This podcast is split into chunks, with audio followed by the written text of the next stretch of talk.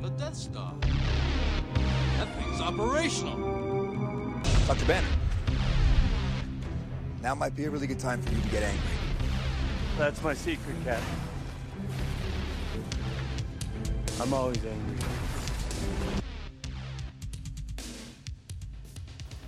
Hello and welcome to episode 15 of the usual podcast, the podcast where we discuss Star Wars The Old Republic, the Star Wars franchise, and geek and pop culture. I'm your host, Marshall, and with me is my co host, Will. Say hello, dude. Hey everybody! And happy Star Wars Day, right? Happy Star Wars Day! May the Fourth be with you, my friend. and same to you. I thought we had to record today. We almost didn't. But I was like, well, I mean, It's Star our Wars duty. it's our duty. I said duty. yeah, you did. All right, man. And we're just sitting here enjoying our usual frosty beverage. What do you got this week? This week I have a Pepsi. Seriously? Seriously, you know, although you know, if I finish this, uh, I'm gonna bust out a uh, Snapple kiwi strawberry. Mmm. Wow, dude. Live on the edge, buddy. All right, I. I just gotta give you crap. I'm gonna send you some good beer soon. I'm going to. I keep saying that, but I'm going to. Yeah, I'm just I'm just waiting till when we get together for Comic Con and uh, we just bust out a bottle of Kraken. Oh, it's gonna be good. Nice big bottle of rum. Oh, that's gonna be a. That's gonna be an interesting podcast. I'm already looking forward. To. You know, we, we just need to get a CamelBak and fill it up with bottles of Kraken. And then anybody that runs into us they're like, "You're the usual podcast guys, right?" And we'll be like, "Well, I don't even." Uh, mm." It'll be a mess. Here, here's your frosty beverage. yeah, we have. Here, you want a sip? All right, man. Uh, this week I am drinking uh, West Coast IPA from Green Flash Brewing Company, as suggested. I've been trying to get a San Diego brew up in here. Um, uh, Chinook on Twitter, you know, we've been talking beer last few weeks, and and he's like, they've got to have that one up there, and they did, and so I picked it up. I like this IPA. I've had it in San Diego, and now I'm having it really far away from San Diego. It's a good, it's a good IPA. So Sweet. thank you, Yeah, Chinook, I'm- again. Yeah, I'm looking uh, looking forward to Comic Con when we can get down there and uh, hit up some breweries and have a good time. Well, and I was thinking, and I was thinking, since we don't have, you don't have badges for every day, and we'll, we'll kind of be in and out of the con a little bit, but we'll be doing a lot of offsite stuff. I just thought, you know, step out and go have lunch at a brewery and try some brews. That'd be sweet. So- Absolutely. Of course, we'll be hitting up Nerd HQ and all that fun stuff too. But Oh yeah, I think we should. We're gonna do an offsite thing soon. and Figure out once we get more announcements of offsite stuff. But that's my idea. I just told you right now, but that's my idea. okay, You're in, right? Yeah, you got you got people, and this is really showing the depth, the in depth uh, coverage of our uh, our planning. So it's like, yeah, Yeah. let's just let's just talk about crap, and uh, yeah, let's do it. When we get down there, the plan will change. Of and, course. uh, we'll spend the whole day at Geek and Sundry uh, taking shots and, you know, And saying hi to waiting- Felicia Day. Yeah, and waiting for uh, you know Hollywood Babble-On. Yeah, there we go. Oh, Which okay. I'm sorry. I'm just going to interject a little story today that that you already know we talked about a little bit ago, but uh, you know I've been going through Hollywood Babble-On withdrawals for the last couple weeks because you know they had a best of show, but they haven't had anything new for a couple weeks. So this morning I I tweet Kevin Smith and say, uh, Kevin Smith, I'm going through. Uh, uh, Hollywood Babble-On withdrawals. I can't wait to see you and, and Ralph Garman in San Diego Comic Con. And then uh, all of a sudden, like literally 20 minutes later, he posts a home show about uh, Avengers, and I'm like, awesome. Yeah, no, I've listened to a few minutes of it, man. I didn't want to read. I didn't want to. How we'll talk Avengers later. I didn't want to talk. Uh, you know, listen to too many things or read anything about Avengers. Mostly because I want to talk about it with you first. But it's. I'm, I'm excited to talk about that movie, dude. We saw the movie. Yeah, we'll be talking about that down in uh, our pop culture section. So Yeah, that's that. That's for later. All right. So before we get off too much of a tangent, let's get our contact stuff out of the way and our sponsors, and then we'll roll into SWTOR land. Ready? ready. All right. So if you have comments or questions or want to read the blogs discussed on the show, you can find us at theusualpodcast.com. Email us at theusualpodcast at gmail.com and find us on Facebook, Google, Pinterest, Instagram, and SWTOR Network. You can reach me at Darth Pops on Twitter, and Will can be found at I am Will Griggs. We're on iTunes and Stitcher Radio, so of course take the time to give us positive ratings or negative ones. I'm not picky at this point. Just can I get a rating? I know. I want. You know, I'm waiting for us to get five ratings. You know, that's okay. Dear, dear listeners, Tangent? Tangent? Yeah, a little, little bit of a tangent. Dear listeners, your assignment for this week, if you choose to accept it, is to make it so we have five reviews on iTunes so we can see what people say. Yeah. talk smack for all I care. Seriously, check yeah. Give us zero stars. I don't care. I just want to be able to to get an actual rating oh. average on there. Yeah. Yeah. All right. Accept the challenge. Okay. So, as always, we'll put the timestamps in the show notes for our non SWTOR fans. We are going to start the show with Star Wars The Old Republic, and we have a lot to talk about this week. Uh, so, strap in for that. Uh, so, please give Please give us feedback on Twitter. Leave us comments on Facebook or on our website if you have suggestions on how you want us to change it, because we will we will shift and move as as appropriate. All right, so we have uh, Audible.com, AudibleTrial.com slash usual podcast, and dude, I couldn't put I couldn't stop listening. I finished Lords of the Sith already. That's really So funny. You- my I- I- wait, hold on. My suggestion: thirty day free trial with our link. You can get a credit for a free book. If you're a Star Wars fan, a SWTOR fan, if you're if you like good writing and a good story and a fun ride, download Lords of the Sith. You'll absolutely love it. It's amazing. I am. Uh, I'm. I'm also going to suggest Lords of the Sith. Although I've been uh, battling a, a head cold and a cough and everything for about a week, and so uh, I was. I, I'll tell you this: I took a couple sleeping pills on Friday night, and I slept 19 hours. That just shows how. hours. Yeah, it was a lot of hours. I woke up at seven o'clock, and I'm like, "Oh, dude, I slept seven hours." I'm like, "Nope, 17 or 19." and so, uh, but I that day I tried starting to listen to the uh, to the book, and I got about halfway through the chat, the first chapter, and I'm like, first of all, the opening description of Vader is epic, Oh yeah. and I fell asleep. So nothing against the book or the reading, it's just my medication was not letting me stay up. So I'm gonna start uh, getting gung ho into that this week, but that is my recommendation for this week as well. Oh yeah, it's a good one. So if you want a free book of any kind, I mean, use it for one that's like 40 hours, like Game of Thrones or something. You know, 30 day free trial, audibletrial.com slash usual podcast. And uh, you can become a patron patron as well. Uh, you can do a dollar, two dollars an episode. We'll give you a shout out on the show, give you an Anaheim mount code. I'm sure you have one already, or we'll give you one or two cartel packs, maybe just two anyway, because David is still standing alone. Thank you, David. Since uh, really Don't quick, stand- don't let David stand alone. Sorry to interject, but since we were talking about books here a little bit really quick, I did see something Yep. online today, and I don't know if it was a, a, just a May the Fourth special, but it might be going on all week. But um, all places that are selling the ebook version, not audiobook, but ebook versions of uh, John Jackson Miller's A New Dawn, is selling it for $1.99. Hmm. So Crazy. if you're looking at uh, something else that's uh, new canon, check that out. Sweet, nice. All right, and so what else goes with along with uh, Patreon? We'll send you all these things, cartel packs, whatever. Uh, make sure you give us your server faction um, and uh, and your name, in-game name. Uh, still waiting to hear from David, dude. If you don't want the stuff, that's cool, but I'm I want to give it to you, man. I want to let you have it. but anyway, uh, David, I sent you a message, so we want to send you the stuff, man. So let us know. Thanks again for being a patron of the show. Help us help you. Yeah, yeah, that's it. All right, ready? Ready. SWTOR section. Oh boy, we have a lot of stuff this week, dude. Um, most of it has to do with 3.2 dropping, um, a little bit of drama here and there. Uh, let's just start off with our weeks in game. What did you do this week? Um, I you know I played this little you know new planet called Ziost, and you know Some I- little thing. Yeah, some little thing.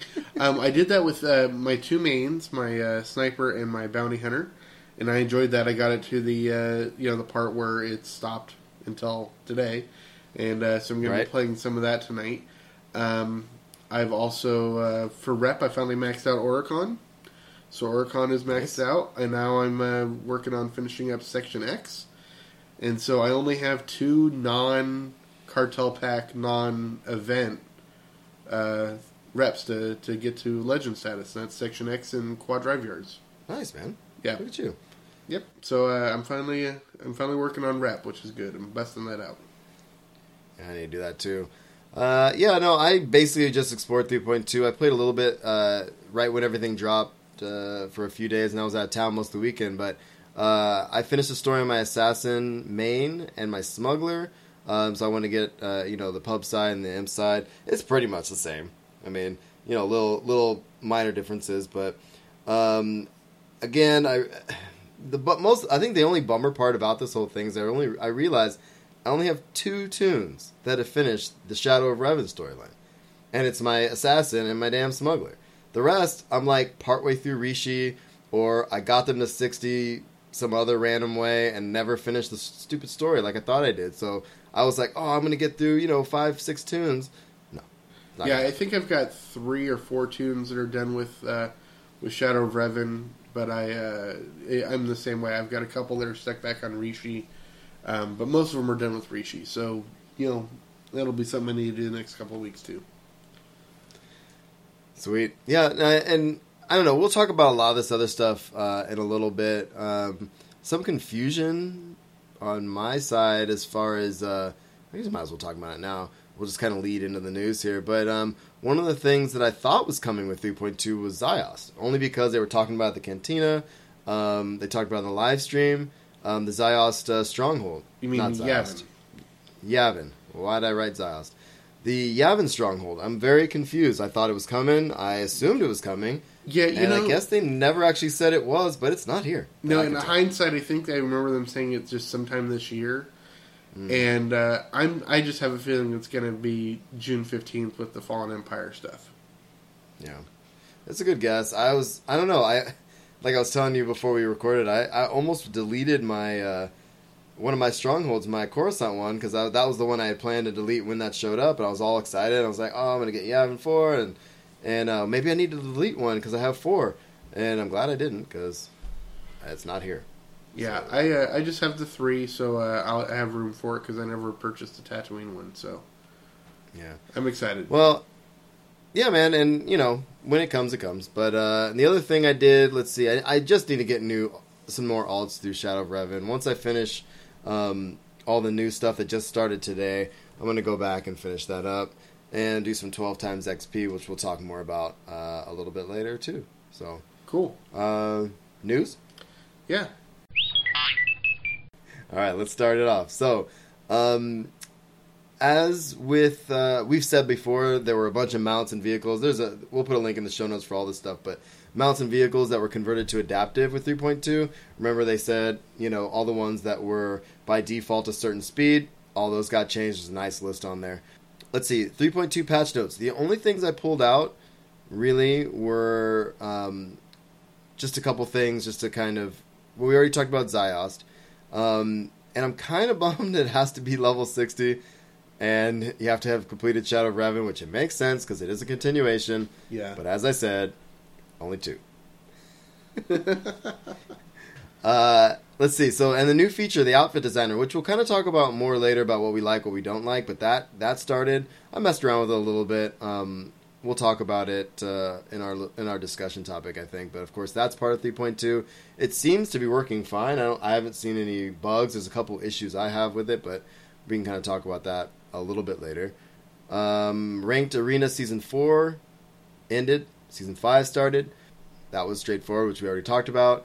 And this is what I didn't realize: the uh, relics of the Gree, the Gree are coming back, I'm excited. which I'm excited about because I kind of half-assed it the last time I was here. Oh, totally. Yeah, you and I got lost going into the wrong door, going up into. Hmm. And, the, and I remember the last time there was when I finally discovered there's a big ship up in up in the air. Yeah, the big ass ship, the Dre, the, Which- the Gray Secant. Yeah, which I there's never- a giant ship in the sky, sir. Yeah, I never realized that. So uh, that was really funny. But uh, I'm hoping to get my uh, my Section X uh, rep done then because then I can focus on Greed. Yep, totally. And I'm I want to max that out too. I want to get some more of the tokens. Um, I want to get some more of the armor and stuff like that. Um, that will be out next week, May 12th through the 19th. So I'm looking forward to that. And then Bounty Contract is coming back in, which I probably won't do again, but that's the week after, 19th through the 26th. So two things I didn't know were coming, but they are. So there we go. Sweet. Um, one of the threads that was going that that kind of was um, a lot of these things we're going to say today kind of were ongoing, which I thought were, was interesting. Um, but we'll get to that in a minute. Uh, Twelve times XP. People were asking how long it was going to be for. So last Monday, a week ago, um, Eric came, Eric came out and said Epic Story XP boost applies to class missions in the core game, and then the main critical path storyline of Rise of the Hutt Cartel. We're not putting the Epic Story boost for Shadow of Revan, 55 to 60, since it was already designed to be a much more streamlined and faster leveling experience. Uh, to your specific question, I believe that any experience you would earn is what is magnified. For example, if the mission is is showed great to you, then you would get very little uh, times 12. Uh, yeah, it makes sense. You'll Yeah. you'll want the missions to be green. So I was actually a little surprised, but then as I was listening to some other folks in the community talk about this, um, I guess it makes sense. How do you feel about it not extending to Rise of the Hutt I mean, uh, Shadow of Revan. Uh, I'm actually totally cool with that because with Shadow of Revan combined with the Forged Alliances, it it's almost impossible not to level up from from uh, 50 to 55 with that anyway. So it's yeah, it's it's or uh, not 50, 50 55 to 60. So it's it's almost stupid to complain about it. Plus, with the 12 XP you're going to get in the main story up until that point, you're going to hit it early anyways. So That's a good point. And and and by the time you're done with Makeb, I mean, if you're really using the 12 XP boost the whole time with the boosters and everything else going, Legacy, you'll probably be pretty close. And I was just thinking it'd be nice uh, the, my tunes that are like 58. I have a couple tunes that are like 57, 58 that are done with Makeb. You know, it would be nice to just not have to worry about going through Forge Alliances again, you know, and just skip right to Rishi, bust through that, do the do the main quest, and then and then pop to sixty. But that you know that was just me. I mean, yeah, I mean, if you're but- already at 57 or 58, and even if you do skip Forge Alliances, you just go straight to Rishi. You're, I mean, if you do- you're going to have to do Rishi and Yavin anyways to be able to get to Ziost. So you're going to that's true. in those two planets, you're going to level up those two three levels anyways.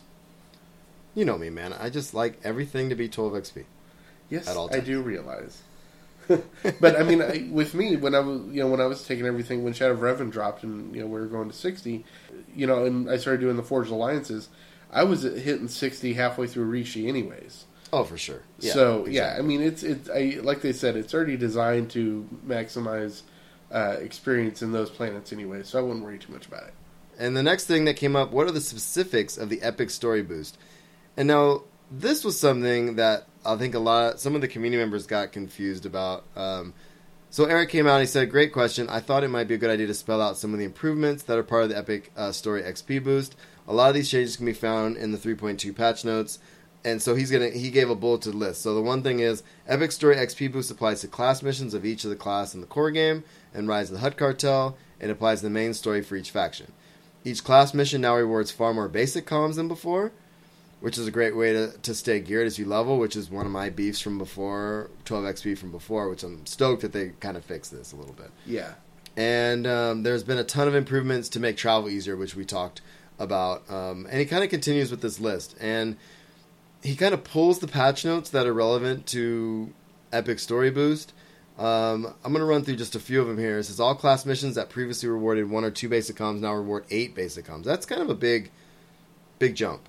That is a big jump. Um, but with uh, you know the, the the classic comms are being used uh, in conjunction with the uh, The uh, the whatever tokens you get on Ziost. exactly. Yeah. So you have to use basic comms in conjunction with the Ziost tokens to be able to get it. So they need to to be able to up the way to earn the the basic comms because if you're using it for basic gear plus you know whatever mounts and stuff you're buying with the the Ziost stuff, you're going to need a higher quantity.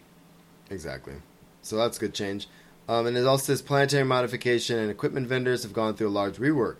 The vendor stocks have been adjusted to have better variety of modifications at lower accommodation costs, which is cool. In addition, the title title of the NPC has been changed to reflect the level of the item they sell. We kind of talked about this in the past, but um, this is kind of a quality of life slash, um, you know, helping out. Again, not as it doesn't cost as much, and uh, you'll be able to get your gear. So I think Right. that's good. We talked about the taxi. Des- this is some of the travel stuff. Taxi destinations um, are available to all players. Quick travel buying points. Once you're close, it pops out and you and you get it. You don't have to touch it anymore if you forget about it, as we talked about. Um, I love the cooldown changes. I'm just going to run through them without reading them all real quick. Quick travel, um, free to play and preferred is now down to 26 minutes, but um, oh, it says wait, subscribers and preferred players is down to six. Free to play is 26, but with the legacy stuff, it's zero essentially. Right. So, which is which is awesome. Um, uh, the cooldown on the emergency fleet pass ability has been reduced. Uh, subscribers and preferred players, the cooldown is now 90 minutes, and free to play it's 180. But again, that'll be down to zero if you have the legacy stuff. So I'm I'm down with this, man. I'm I'm excited to kind of see how all this plays out over the next few months when we have 12 XP. I just think it's gonna. Like I said, I have a couple tunes. I'm ready to get. I'm ready to power them through. So Yeah, I've already been in, enjoying these uh, the the passes uh, markdown because uh, you know as soon as 3.2 hit and I was going around Ziost, I've like I said I've also been working on rep on on daily quests, and so you know it was easy to hit you know section X and then uh, Yavin and then you know back to my stronghold over to Fleet and you Mm-hmm. know without the cooldowns, it's just making everything so much faster. Totally. And then there was another post that uh, somebody was asking, you know, are the travel perks are they going to go away with Epic Story Boost when it finally goes away um, in the fall, I guess? And uh, the travel perks are permanent, so don't have to worry about that. Yeah, I, I think it would be stupid if they got rid of them because they're hyping them up as as you know this is a major change, whereas opposed to the the boost is it's a boost. It's not a permanent change in XP. So Exactly. But again, and some of the community has been kind of saying this, and we've been saying this since our episode one. I mean, I think it's just still needs to be a Legacy 50 perk. When it goes away, 12 times XP should be a Legacy 50 perk. And BioWare, we've all been saying it. I've been saying it. Wrote a blog post about it. Just make it happen, dude. Just come on. That's all I ask for. I don't ask for a lot. And Legacy Datacrons, for God's sake. I've been asking you that for the last five cantinas. Okay. Am I angry? Wow. I shouldn't be angry. okay, what what what? Let's move on. I will I will say this, and this does have some relevance. What is the one thing I'm asking for, Marshall? Um, something about stacking something on top of a thing. Stackable gear, Just messing. and somebody is finally on my bandwagon with this. I know. I heard those guys talking about it. That was Thank you, Chuck and Brian from Bad Feeling Podcast, for finally getting in on this. Okay, I'm not the only one, you know, arguing for stackable gear uh, for saving room in in, in uh, cargo bays. I like their idea though. Um, that idea of when we'll kind of we can kind of talk about this with the outfit designer, but you know how you get, you know, you have one through sixteen different appearances. Like maybe that all of the stuff in that one appearance could be in a box. You know, like I was saying, I just want to put something. I just want to put it back in the box. I took it out of a box and I put it back in the box. Exactly. Yeah, and you know, I just think you could do that with any any gear. This is just my own own thing. Is like you should be able to do it with any gear set, and Right. whether I mean because even with greens there is a specific set of those greens, and for those that are you know RPers or completists, you know you kind of want it all, right? And so. We all want it all, buddy. Exactly, and the the, and the reason why I was coming up with the closet idea is because it makes something for the stronghold that's one decorative, so it's better for the RPers anyways. But it's also Exactly. putting more uh, units back into the economy that we would have to purchase through universal prefabs or whatever. It just it increases their Totally. stronghold economy they're trying to boost. So it's something I was trying to help SWTOR. Okay, tangent. Let's go on to the next thing. No, I hear you. We, we've been talking about that for a few weeks. So Bioware's been listening, right? Because of course they listen to us, right? of course they do, but I'm just Right? happy. I'm just happy Chuck and Brian are on board now. Yeah, welcome, boys. All right, so uh, let's see. Sixth line, part two. I did not finish part one. I have not read part two yet. Maybe we'll talk about it next week. I'm excited about this piece. Um, from what I hear, it's very good. I just, for some reason, forgot about it. It's in the show notes, though. Yeah, uh, like I said, I've been sick this week, so I just have not read anything. But it's on my list to read this weekend. So And I always love the story blogs, so I'm gonna, I'm definitely gonna check it yeah, out. We'll they're talk ver- about it they're very week. entertaining. So if it's Courtney still writing them, uh, good job, good on you. From what I understand, it is her, so good. And even if they're not, whoever the writer is, good on you. Exactly. Okay, here's the big drama of the week. And this carried over from last week, uh, about Wednesday. This was the day after the patch went live. Uh, till, you know, Friday, and then it kind of leaked, and there was a little bit about it today. So this is interesting. The post is called So BioWare, about people bypassing the locked part on Ziost to fight the, o- the operation boss, etc. So obviously, if you have been in Ziost, there's you can only go so far in the story. We were told on May fourth that that rest of that would open up. There'd be a couple bosses, and he did come out and say what was going to be available. Uh, you know, there's going to be a layer boss, there's going to be an operation boss, and there's going to be a daily area. So I thought that was cool. I'm excited to check all that out. Yep. Um, but apparently, there was some exploiting going on. So this is the first thing from Eric on Wednesday. Uh, he said one of the things we tried to be clear about with the Ravagers, that was the exploit from a while back, is that we are seriously serious about handling exploits. With that exploit, the Ravagers were o- were open about our process and the action that uh, we were taking. For this issue, with Ziost, we were going to do the same. If a player is bypassing the environment to access an area they should not be able to, and then killing a boss to get loot they should not have access to, we absolutely consider this an exploit. We are investigating this issue right now and will be actioning any player who participates or has participated in the exploit. If you ever hear of or find out find something that can be exploited, do not test it yourself. And it goes back to that whole thing of like, let us know um, instead of doing it yourself. And then it says we would also like to thank those of you who did not exploit and who have brought this to our attention. Our goal is to always be uh, create a safe and fair environment for our players. Okay, before you go on to the next part here, I mean, we all know, you know, my opinion on exploits is, you know, I just don't do them. I'll get to the, the content eventually. You know, it's no no skin off my nose. But, you know, I'm just kind of curious. What were they doing? I mean, how were they bypassing the locked area? Um, it's not all the way clear. If I if I I've kind of been piecing it together a little bit, and I don't I didn't dive on the forums or go to Reddit or anything. From what I kind of understand, I think what they were using was that cool little speeder you put together during the Ziost storyline, Right, that has the boost.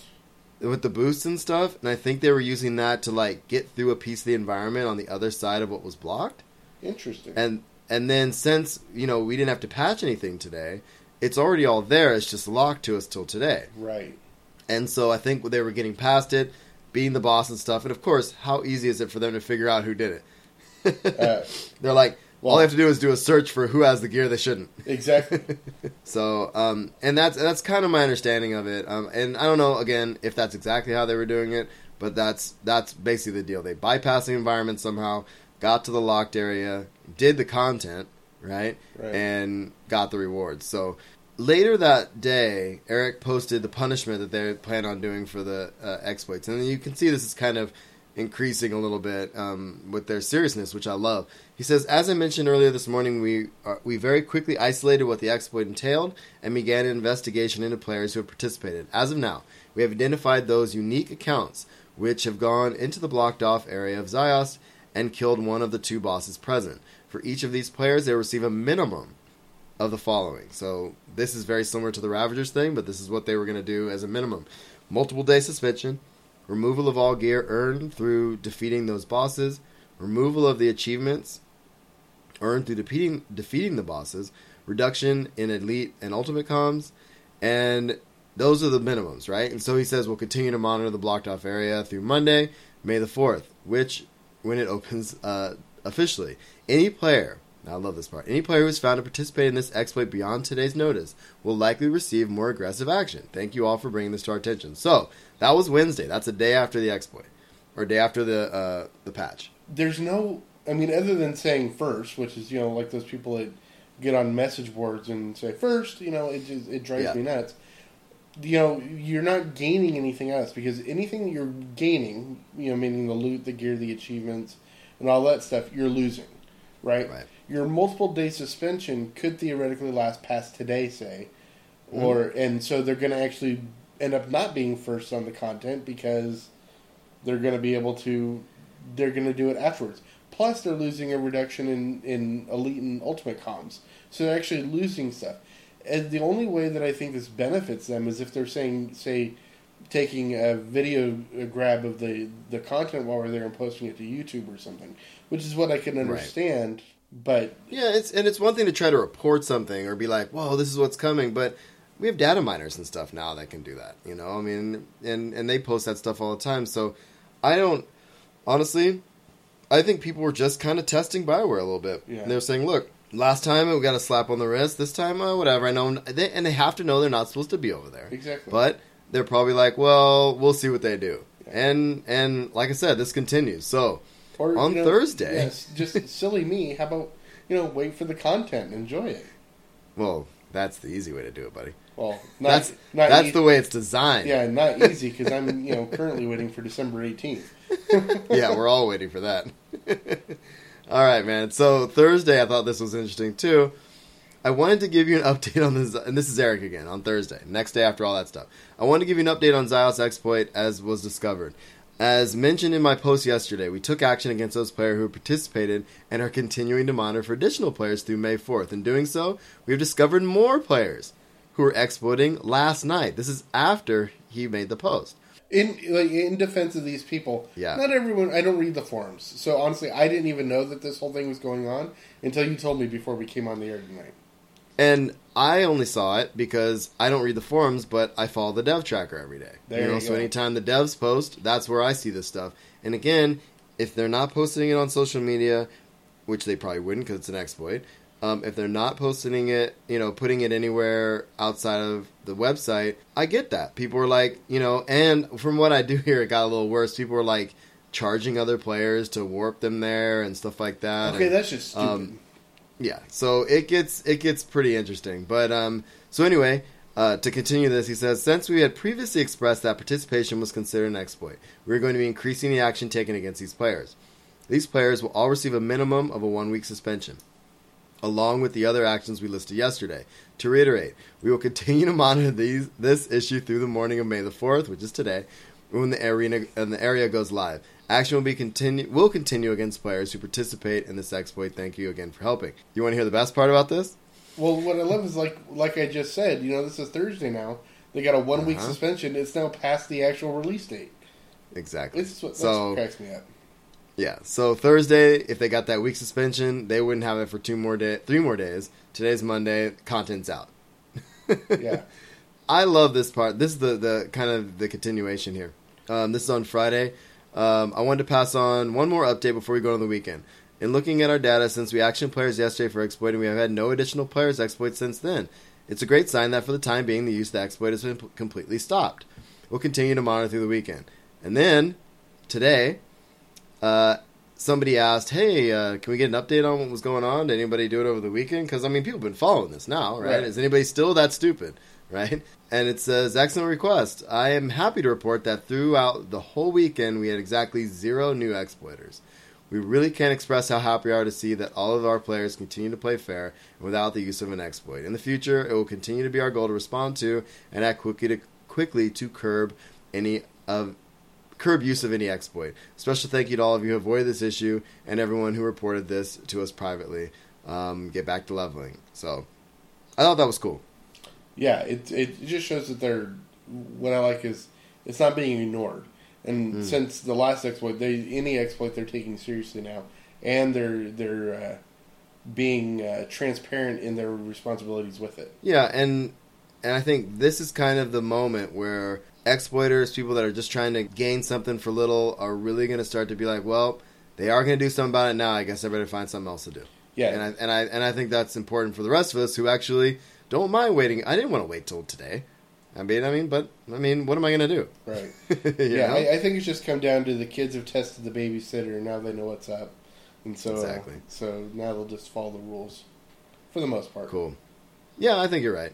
And this is kind of a backwards. Um, I'm kind of backtracking a little bit. I did that whole story, but what we get today, uh, this is May the 4th, as of this morning, we're getting new area of Ziost, new daily quest, new layer boss, and a new world boss.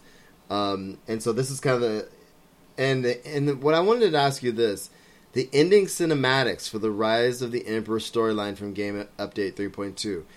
Do you think there's going to be no more? We haven't played it yet. This is Monday, and by the time you listen to this, we would have played it. I'm just curious. The way this is worded is that we're going to get an ending cinematic for the Rise of the Emperor, not another quest. No, I think well, it, it it's already said that it unlocks the dailies area, right? And as we mm-hmm. know from Rishi and Yavin and all the other daily areas, is it's part of the original storyline your first time through it, and then it unlocks the daily. So it'll tell the story while we go through the dailies the first time, and then you get to the end cinematic. Because you know it's just like on Yavin, Okay. when you go through all the dailies, then you end up battling Revan at the end of it, and now the Revan is the weekly. You know what I mean? So I'm guessing it's going to be the same sort of format. I think. I hope you're right. I, I, that sounds about right. Yeah, I mean, Um, if, it just- yeah, if they if it's just that they made us wait these this extra week and then we get in there and all it is is cinematic, I'm going to be a little upset with no more gameplay. With Yeah, no uh, with no more story gameplay, I should make clear. Right, because we're getting dailies, but you know, dailies now are click on the dude, box pops up, you don't read it, press accept, move Right. on. So I'm hoping it's. I'm, I hope you're right, and and, and if it is, yeah, I, I think you might be right. I'm. I gotta hope you're right because I don't want just a cinematic after a week of waiting. So Yep. Because like I said, it only took me two hours, maybe a little more, to finish it on my main. Um, it's not a whole lot of gameplay up until today, so um, Yeah. I mean, it was really good. I really enjoyed the story. We'll talk about it more later, but Yeah, yeah. You know, I was going to say something, but I'll wait till later when we talk about it more in depth. So, remember all that drama about the healing changes they were going to do for Sorcs and Seers? yes. Um, so I thought this was really interesting last Thursday, and the, and look, every podcaster, you know, every forum, everybody was all up in arms about what they do, what they coined as a you know unnecessary change to healing classes, right? So John, I don't, I'm never saying gonna say this right, am I? John Jaranowski, That's exactly how I would say it. Sweet. Uh, we, he, he comes out and he says, We want to thank everyone who offered constructive feedback and, and contributed to discussions regarding improvements to the proposed changes. Your feedback is much appreciated as we move forward with future PTS updates. Remember, this is on the PTS. Right. Uh, following internal review, we've decided to remove all of the proposed healing changes from 3.2.1. Wow. The the right the goal of this update was to increase the burst healing healing of the healers while simultaneously balancing healing per second values uh, and resource management for healers. We are not completely satisfied with the present state of the healing changes and want to give the community more time to play with the changes and offer their feedback. So they're they back they backpedal essentially Yeah. They they go forward and they kind of say they're still going to include the revised resolve system changes, annihilation, watchman, rotation, and stuff like that. But the non-healer updates are going forward. But there was so much backlash from the healers, and I think that they just kind of felt it, and they're like, you know what, they're right. They they know these classes inside and out, right? Yeah.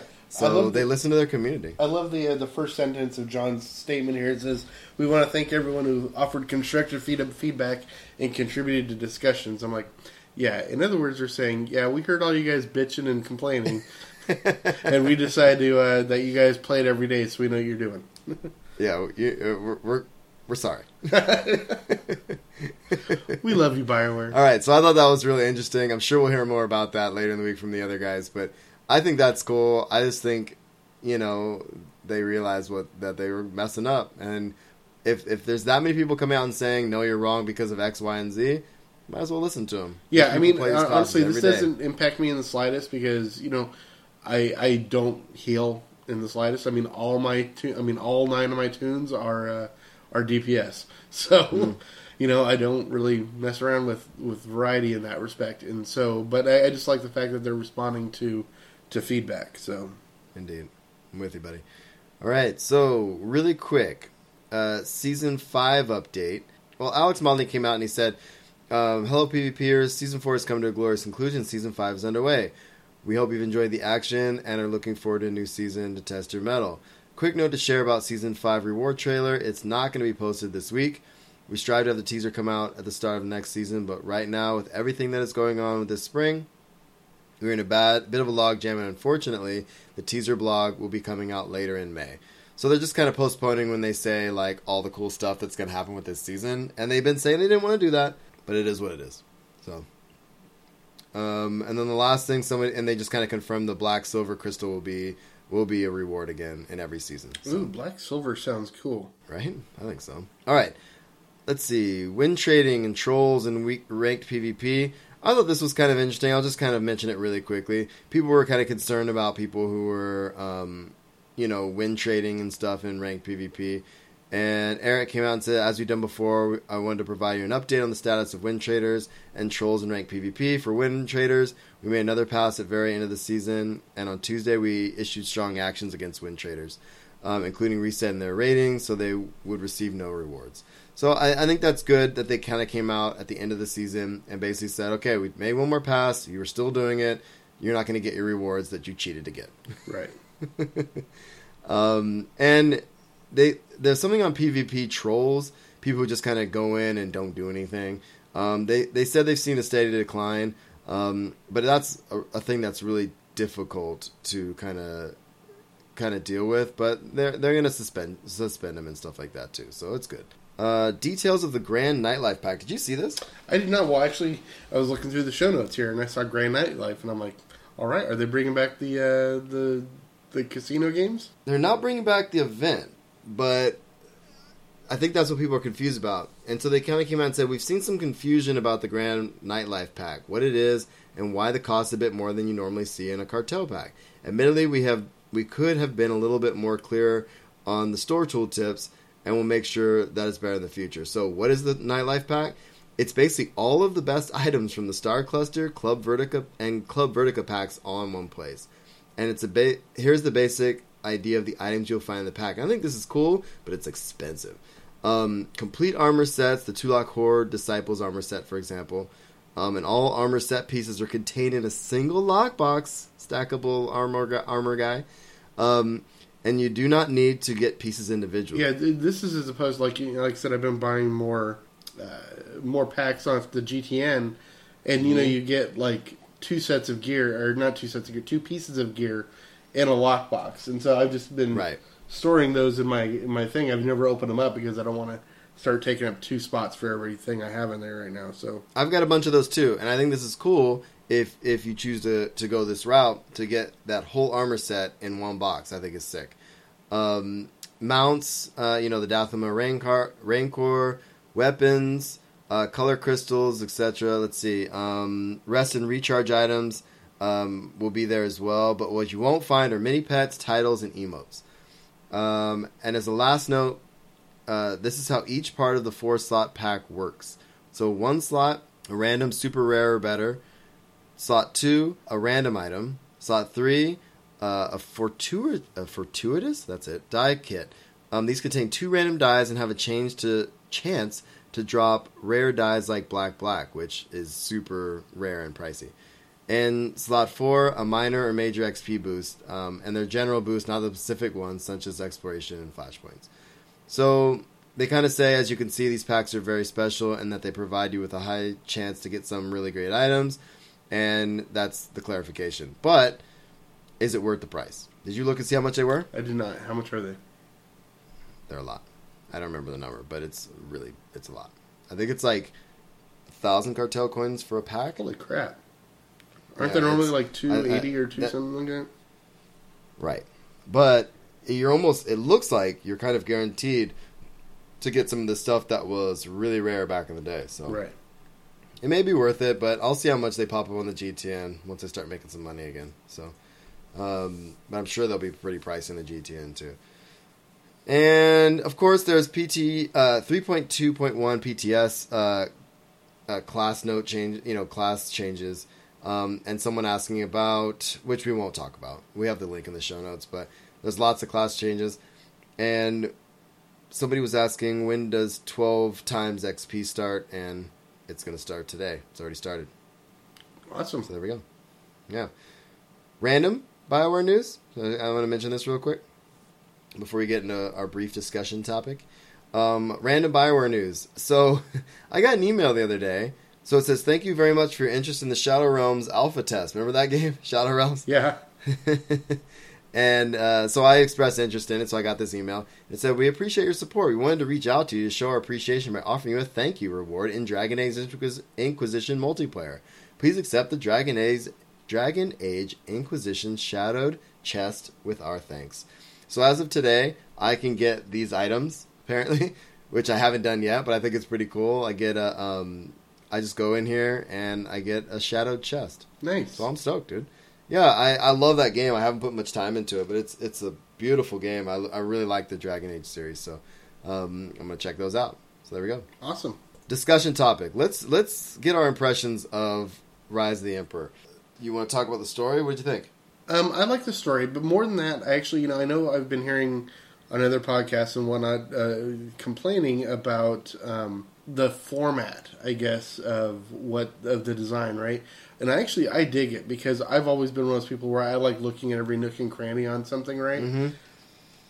It's not very linear, is what they're saying. Exactly. That's actually when, like, the first time I got on Dromund Kaas, right?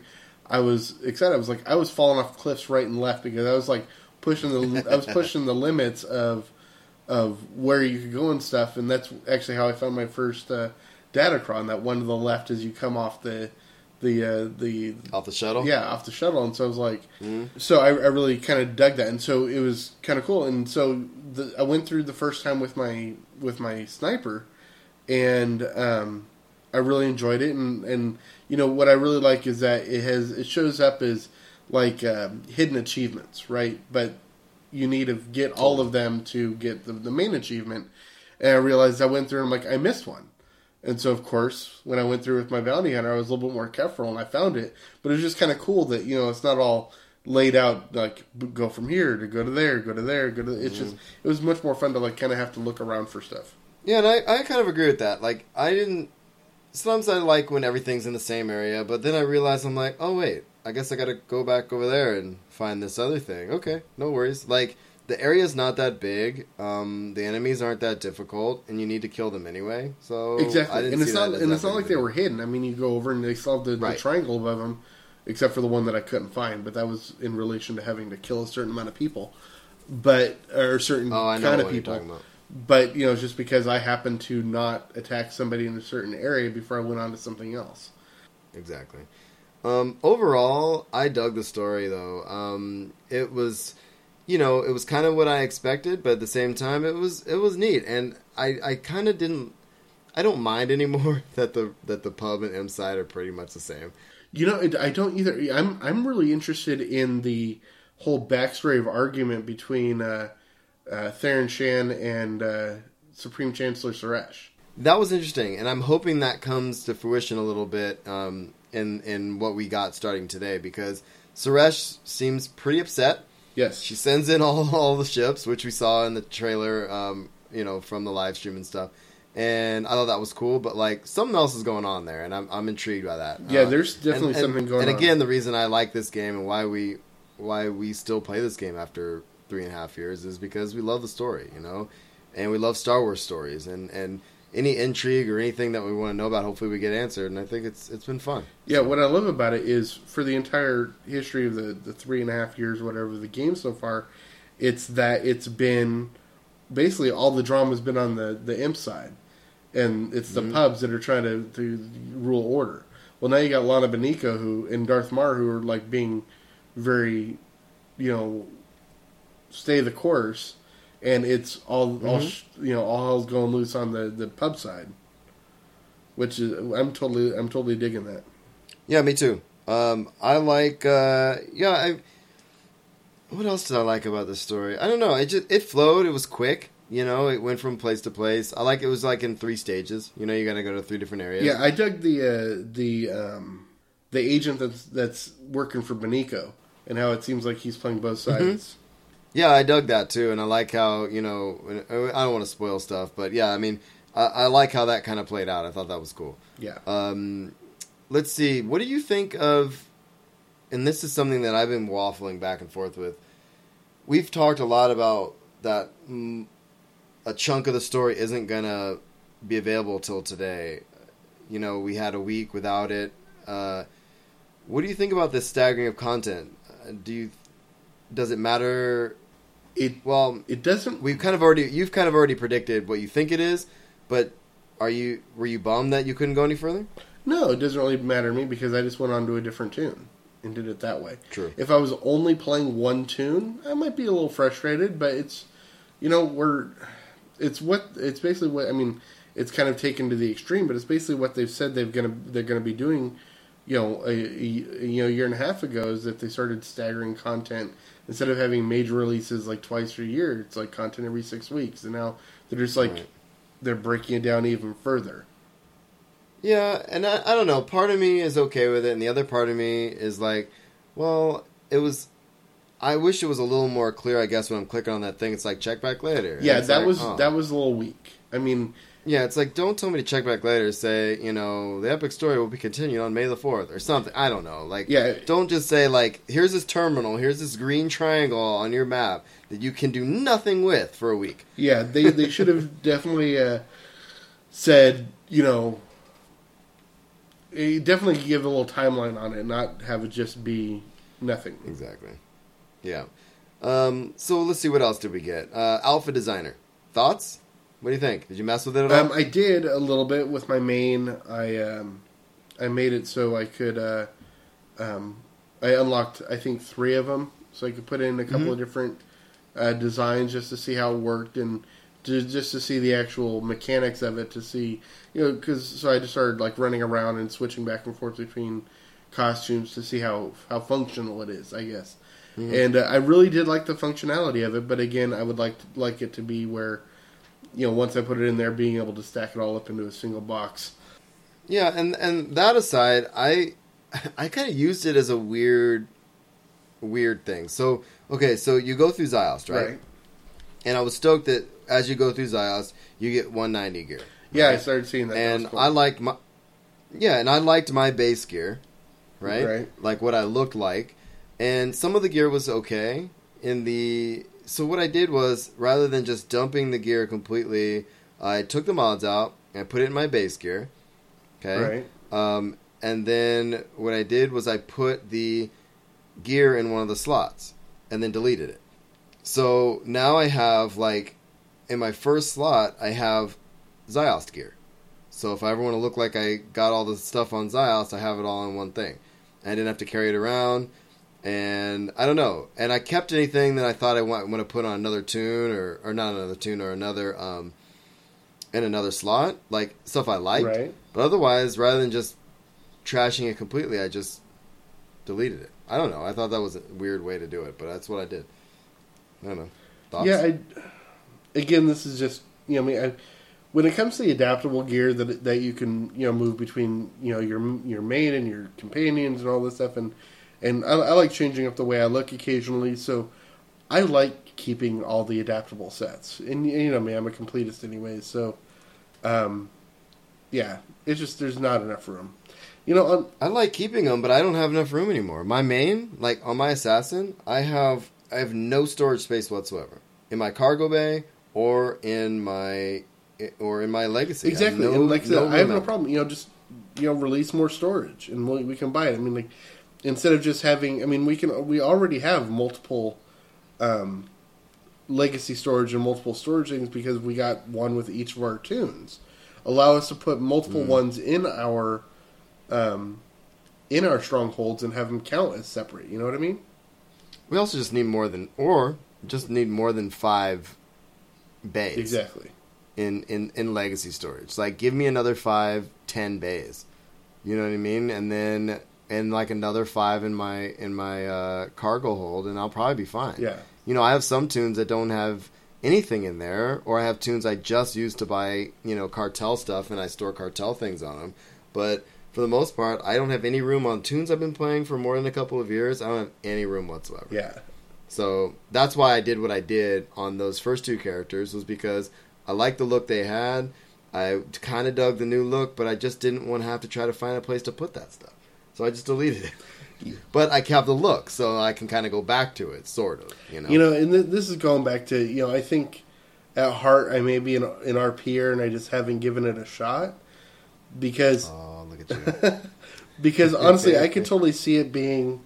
I just imagine having like a crafting room and you've got your your your prefab droids in there and you could have your the uh, you know the things where you can pull materials out of you know like you know, Item modification station. yeah, stuff like that, and and then have a like a you know like a geologist table, and in there it's where you keep all your archaeological stuff and your your rocks and all that, and then have a like a bot. You know, I I'm totally R RPing out here, and Yeah, you are. And uh, what I think is interesting is you're you're kind of taking what a lot of MMOs have done and taking it a step further. A lot of like EverQuest 2 for example, when you wanted to craft something that was archaeology, you had to go to an archaeology station, right? But what you're saying is just keep everything that's archaeology in an archaeology bunker. yeah, exactly. I mean, like just have a like you know you have a, a, you know a cargo bay, that, a cargo hold that you put in your in your stronghold or whatever. You know, just design something that looks like a a botanist table, you know, like a scientist table, right? Yeah. And or a, a biologist table, and then you put that in in the room, or whatever. But it counts as storage. You know what I mean? And so you Yeah, can put all your biochem mats in there and bioanalysis mats in there, and and uh, that's just No, that'd be cool. yeah, it's just me because I always try to keep all my mats separated in order, anyways, and it's just it's taking up too much room. I just I do too, and I usually try to dedicate bays to certain things. And but when you run out of room, what do you do? You know, and like and like breaking down a bay into into uses would be interesting. I think. Um, I think you're onto something, but again, that's asking them to change more. yeah, it just and what I think it does though is it, it it offers a way to add more things to. I mean, nobody you don't have to buy them. I mean, it's just it gives an opportunity there for people to build stuff or add stuff to the economy. Totally with you. Um, all right, man. So, anything else on 3.2 you want to talk about before we get to the back half of it that just came out today? I feel like I feel like next week we'll talk about you know the May the Fourth content. We'll talk about you know the daily area, and we'll talk about you know the mini pad and, and all that kind of stuff. But uh, anything else you want to talk about that stood out to you that you dug? Or No, I'm I'm good with it? uh, with everything so far. Cool, me too. All right, man. So let's get out of SWTOR. Uh, it's a big, it's a big week in Star Wars: The Old Republic. It's going to be a kind of a big week in Star Wars too. Um, but I don't think we'll go too too long here. So again, if you are into SWTOR and you are still listening, we should probably do this in the front of the show. But whatever. Um, we have our SWTOR referral friend links uh, in the show notes and on our website. Uh, so here we go. Star Wars section. Ready? I am always ready for Star Wars. And today is May the fourth, so it was very fitting that we start that we talk Star Wars, man. Um, which is why we had to record today, I think. Yeah. Plus, it didn't help that you know Star Wars was did, dumping a whole bunch of knowledge on us today. So Yeah, a bunch of stuff came out. So what we're gonna do this week, we are going to skip our usual comics section and just talk basically everything that kind of came out today. Yeah, we're just gonna talk Star Wars, except and we'll put off we'll put off comic talk um, for yeah, next time. just So- a, a little little teaser for next week. We're going to be talking you know comics next week. Uh, this last Saturday was Free Comic Book Day, so we'll be talking to all the stuff we picked up for that. And Cool. uh, and I Yeah, and I and I did I did really well at Free Comic Book Day. I actually made it down there, and we'll we can talk about it more next week. But um, once I read some of them, I and my it, what was really cool about my local shop was I got down there right before they closed. The kids got their stuff. I got my stuff because I had somebody put it aside for me, and I was stoked. I got pretty much one of everything, but they also had their back stock on sale for a buck each. cool. And so I just picked up like a lot of comics. So we'll we'll talk more about all Yeah, that. and just a just a little teaser is uh you know for those of you that have been listening, I'm going to Phoenix Comic Con in a few weeks. Gosh, it's a, only a few weeks away. That's blowing me away. Mm-hmm. Um, but I, I made contact with uh, somebody I'd met online, and uh, it has to do with the comics industry. And uh, I've set up my first uh, on-site interview, so uh, I'll tease who that is next week. Hmm, Look at you teasing our audience. All right, man. so let's let's get into this. So first thing we kind of talked about in the front of the show, Lords of the Sith um, is out. If you haven't picked it up yet, definitely check it out on Audible. Uh, Jonathan Davis reads it. Uh, oh man, and like like Will said, that opening se- that opening section will will draw you in. Uh, it is basically Vader in his suit. be and like and you get to know what it's like to be in his His suit. meditation chamber From that and for- all that stuff. Yeah, and and from that description, it's just it goes from there. Uh, the characters are great. You really get to see the Emperor and Vader doing their thing, and it is it's for lack of a better word, it's badass. Okay, well, since since So- you finished it and I and I barely started it, is it the uh, the buddy cop uh, comedy that I uh, envisioned last week? You you were close, man. It is it, it could not be further from a buddy cop. uh, but they do work together, and man, the you get like a nice insight into the, who the emperor is too. Um, not who he is. We all know who he is, but like what he kind of thinks of Vader and how he's kind of still how he strings him along a little bit and and it's really interesting. It's hard to explain. It's not it's not straight manipulation because it's it's more like Vader is realizing things through the Emperor, and the Emperor kind of seems to know everything Right. already. And Vader's like, "Oh, that's why." It, it almost sounds like uh, the way that it's it's revealing in and of itself is very similar to the Darth Plagueis story. exactly, yeah, and it's it's really damn good, dude. You you you you got to check it out before. I will. week. Okay, but but please tell me, even though it isn't a buddy cop comedy, please tell me somebody said I'm getting too old for this Sith. No.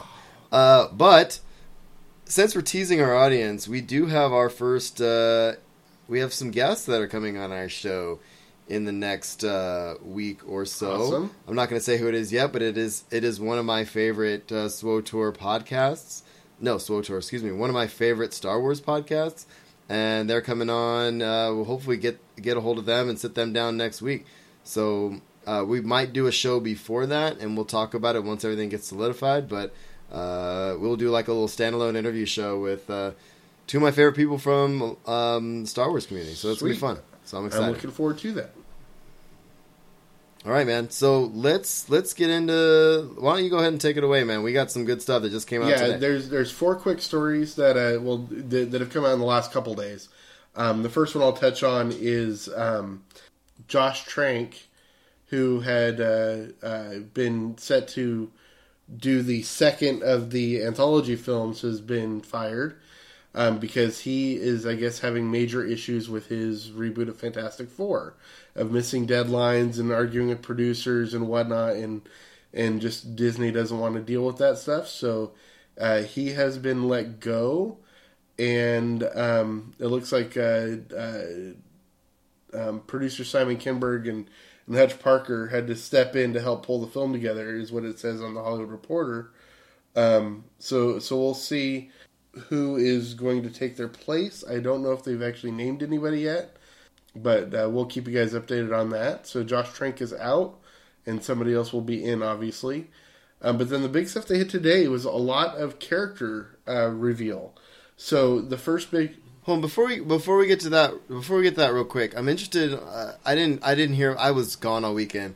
I didn't even mention this what I did over the week off. But I my my dad has season tickets to the Warriors, Golden State Warriors, and he got me a ticket to the playoff game yesterday. Nice. So I was kind of off the grid yesterday when a lot of this stuff came, and the game was awesome. I was gone all day, got back late, had to work today, and and one of my buddies at work was like, "Did you hear the guy that was directing some Star Wars thing got?" you know, got let go. I was like, "What? I have no idea," and I didn't because I didn't had any, I had no idea this was happening. Um, and I- and I find it interesting that he's having issues with Fantastic Four. Um, there's been a lot of uh, what is the best word? scuttlebutt. Um, yeah, there's been some issues around this iteration of Fantastic Four anyway, um, and I, and I think that's interesting. And and and having Disney kind of say, well, I don't want to deal with that. Like, let's find someone Exactly. else. I mean, they've got a they've got a whole stable of people that they can pick from. So, Do we have any, we have no ideas yet though? Huh? and as of yet, there is no director. It looks like Kathleen Kennedy is searching uh, for for someone as we speak. Um, What about me? I think you would What be think about perfect, me? except for you know you have no experience in film production whatsoever, And they don't know who I and they don't know who you are. Interesting. Okay, Uh, of course, I, I bet you you know ninety nine out of hundred people couldn't pick Josh Trank out of a lineup. So, um, no offense, Josh, but we, you know we'll see. But anyways, uh, while I was looking while I was looking this up, uh, it looks like in the last ten hours, big news has dropped, and as far as I can trace it back, the Wrap.com is citing uh, insider sources that it is officially set that the second anthology film will be Boba Fett's origin story. Now, Oh, nice. now we already know his basic origin story is that he's you know the the unaltered clone of, of Jango Fett, and you know he, he grew up into the armor. Um, there is some theorizing on on the site so far that it's either going to take place between Revenge of the Sith and Empire um, before he goes into the Sarlacc pit, or it's uh, going to be taking place after that and uh, um, before we get to the events of uh, of uh, Battlefront. But uh, I don't know. We'll, we shall see. Uh, we we shall see where we get from this. But it looks like it's they're they're naming in unnamed officials right now. But but we'll see where it goes. Well, and what's interesting about that is that that has been something that the community saying like it was gonna that if they're gonna do a spin-off movie, it's gonna be an origin story of Han Solo or Boba Fett. I, I don't know if that's what everybody wanted, or if they just you know I, I'm wondering how much the public wanting a Boba Fett origin story is influenced the decision to actually go True. forward with it. I, I, I mentioned I, this. see how I think goes. as long as they don't focus on his childhood, the actual origin story. Oh no, I don't want to see that. But if they were to focus on his life as a bounty, like an actual bounty hunter, um, then Exactly. you can bring in so many already popular characters like IG88 and uh, and Mm-hmm. Dengar and you know uh, Bossk and all the other you know uh, bounty hunters that we see in in uh, in Empire and Jedi, but uh, also Yeah. there's already a wealth of information in the the uh, the Legends uh, story of Tales from the Mos Eisley Cantina and Tales of the Bounty Hunter. There's Yeah. all these different stories that they can pull from. and I'm wondering if they're going to continue with the Bossk stuff because we see Bossk in the Rebel stuff as well. He actually, uh, uh, him and Ezra, there's a kid story chapter book about. Oh, Bossk really and Ezra. interesting. So, I'm, yeah, so I'm wondering if that's going to continue. It's really actually pretty damn good. I read it to my. That's one of the ones I picked up at Comic Con last year, um, and had uh, and and had Pablo Hidalgo signed. Did I have him sign that one too? Maybe. Uh, but anyway, uh, it was really cool. So I'm wondering if that'll continue. I think you might be onto something. We shall see. But that's a Mm-hmm. that's some more news that dropped today. Um, but the the main stuff that dropped today was the uh, mostly character reveals. So um, the first big one to drop, I mean, a lot of this was coming out through the uh, the Vanity Fair cover article that I'm sure we'll we'll talk a little bit more next week um, with Annie Leibovitz's photo shoot and whatnot. hmm Um, but you know, most of the cast had already been you know discussed. But the other big people that we hadn't discussed yet were Adam Driver, and it's been officially confirmed that he's going to be playing Kylo Ren. Nice. So he's as we as we all assume. we all assumed, um, but it's been official. And on in the Vanity Fair shoot, it does show Leibowitz taking some pictures of Adam Driver in the snow and everything. So it looks very cool. Um, Yeah, and then uh, Academy Award winner Lupita Nyong'o is uh, going to be playing a stop motion uh, character. So, um, you know, in the the vein of I'm guessing somebody like Gollum or Oh, interesting. So like a um, yeah, like a like yeah, like a golem. yeah, basically. exactly. Yeah. you know, uh, and her character is going to be called Maz Kanata. Hmm. So that should be interesting. Um, yeah, so she'll be playing a motion capture, not sorry, not not stop motion, a motion capture character named Maz Kanata. Um, and she is a pirate with no allegiances to either the Resistance, which is the new name for the Rebel Alliance, or the First Order, which is the new Empire. Right, and that's a couple. This is actually is a good moment to kind of talk about a couple of these things really quick. Remember, we were speculating in our other podcast right after the trailer came out. Oh, that looks like a different symbol, Right. Uh, for the Empire. We know they're called the First Order. Um, very, you know, Nazi-ish in my opinion. Yes. Um, and then we also have the Resistance. Yep. Which is what the rebellion is. Yep. Right. Yep. And one of the speculations is out there, and I love this idea. Remember, we kind of honed in on that shiny stormtrooper, Yeah, the Chr- the Chrome Trooper. the Chrome Trooper. Um, people are saying, what if that's Gwyn- Gwendoline Christie? It, that's actually the last piece of uh, casting information. It is it is confirmed that is Gwendoline Christie, who is uh, What? I'm reading this thing right here, and it says she's yet unnamed. I'm out of the loop. no. This is actually something from uh, uh, I got this from comicbook.com. It says I'm opening the link. I will say uh, it's in the the show notes. I will say Gwendoline Christie has been revealed as the actor beneath the Chrome Stormtrooper armor in Star Wars: The Force Awakens. Christie, who is best known for her role as the imposing and awesome Brienne of Tarth in Game of Thrones, will play Captain Phasma, a stormtrooper Oh, officer in the First Order. This is really, this is really awesome. Yep. So I- that is confirmed, and it is actually uh, confirmed through the official uh, um, episode seven Twitter handle at episode seven.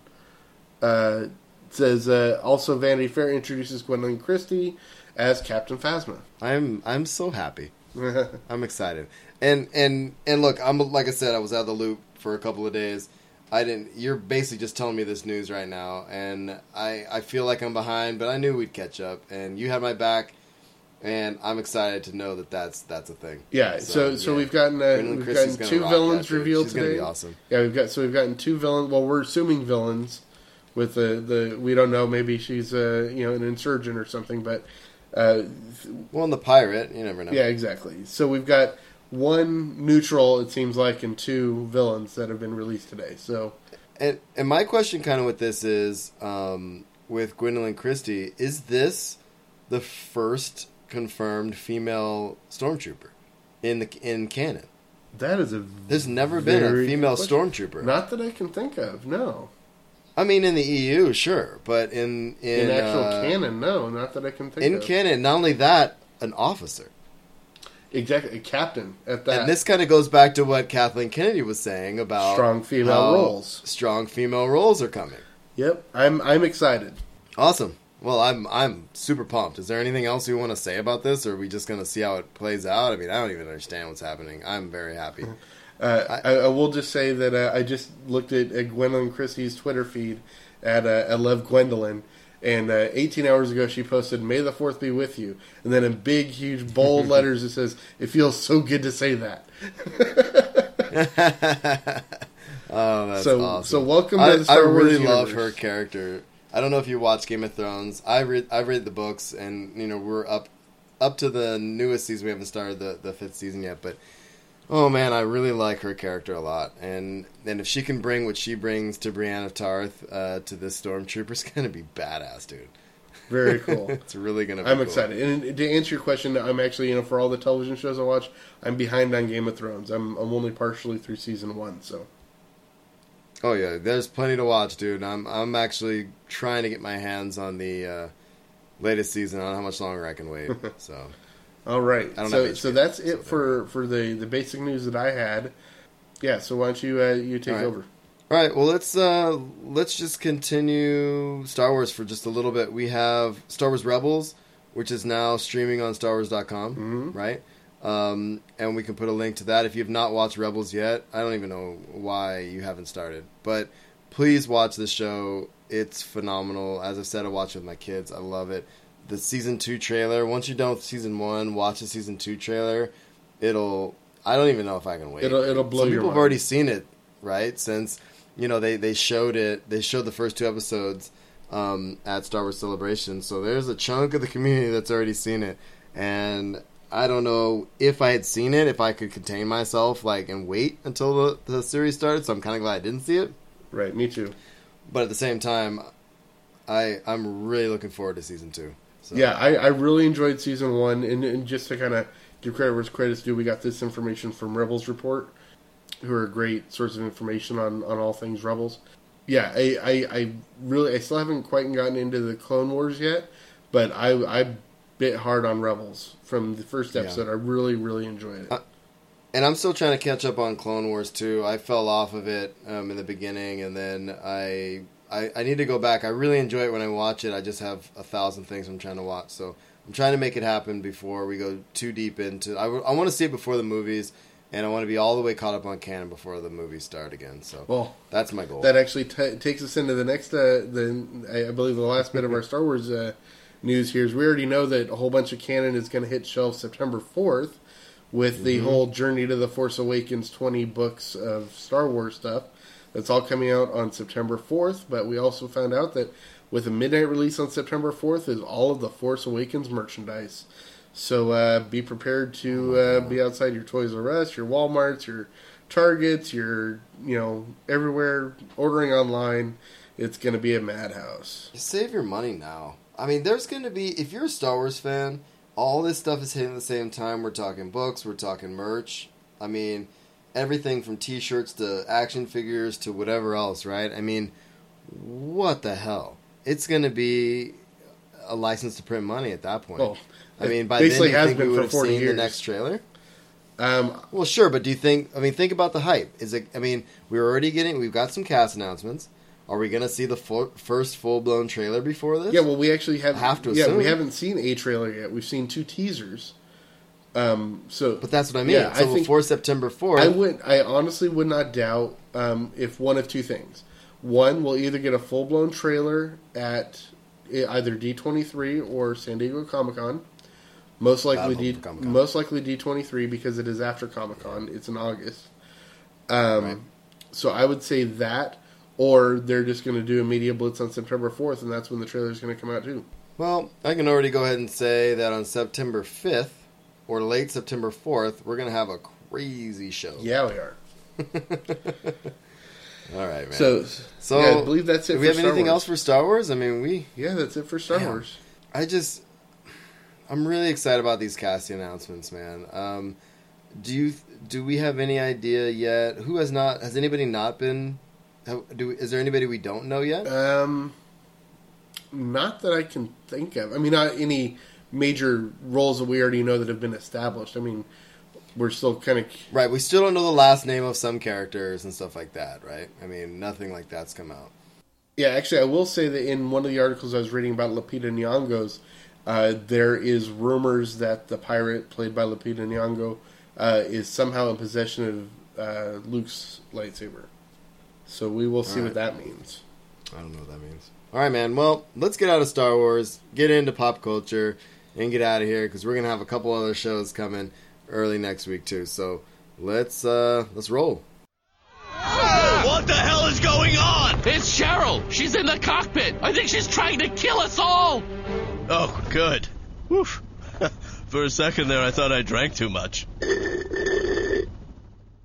All right, uh, for pop culture, um, obviously the pop culture tsunami of this week is uh, the Avengers, and we'll get to that in just a minute. But there are, there are a couple other other little things I do want to mention. Um, you know, last week we talked about the Jared Leto release of the first still photo of his uh, image of the Joker. Um, well, this week they did the first full uh, cast photo of the Suicide Squad um, without Jared Leto, actually. But it had, uh, you know, you got to see uh, Will Smith and what and everyone else in it, and it looked pretty darn cool. Um, you, Harley Quinn. yeah, you know, I, I told you I was a little afraid of what Harley Quinn would look like, and Harley Quinn looks great, and uh, She looks spot on, dude. she does. And I mean, she's being played by um, Margot Robbie, who, uh, if you don't know, she played the blonde um, in uh, Wolf of Wall Street. So she she definitely definitely has some acting chops, and I just love the the image on her face. It's very play like, but Oh, yeah. still I could you know rip out your intestines, which is very Harley I, Quinn. I didn't. Re- I didn't realize Will Smith was playing Deadshot for some Will reason. Smith is playing Deadshot. Yeah, it's it's very Wow. exciting. That's cool. Yeah, so Okay. uh, so I'm I'm excited for this, and I just love the whole look. He's beefed up a little bit. He actually reminds me a lot of when he played um Ali. So yeah, he's Yeah, he looks 'cause big. The last few movies he's done is he's been a lot thinner. In you know, say Mm-hmm. After Earth or you know, yeah, uh, iRobot and and and the like. Um, but he's definitely buffed up a bit for this role, and he's got a shaved looks head sick. with beard and everything. Very cool. I like the outfit a lot too. I like the eyepiece. The eyepiece is sick. The gun looks sick Yeah, too. the gun's almost as big as he is. yeah, it's so awesome.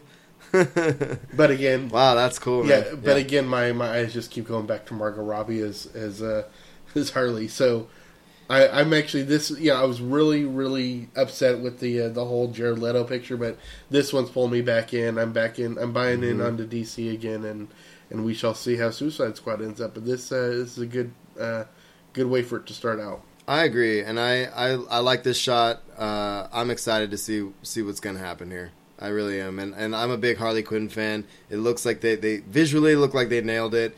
Um, from what I understand, from from I think she's gonna pull it off. I think it's gonna be sick. I'm excited. Yeah, and actually, I just looked at another image that they released of uh, on set, and uh, it shows uh, Will Smith in like street clothes. Yeah, I see him. with the, the leather coat and the, the, the cross and the big old belt buckle and the hat.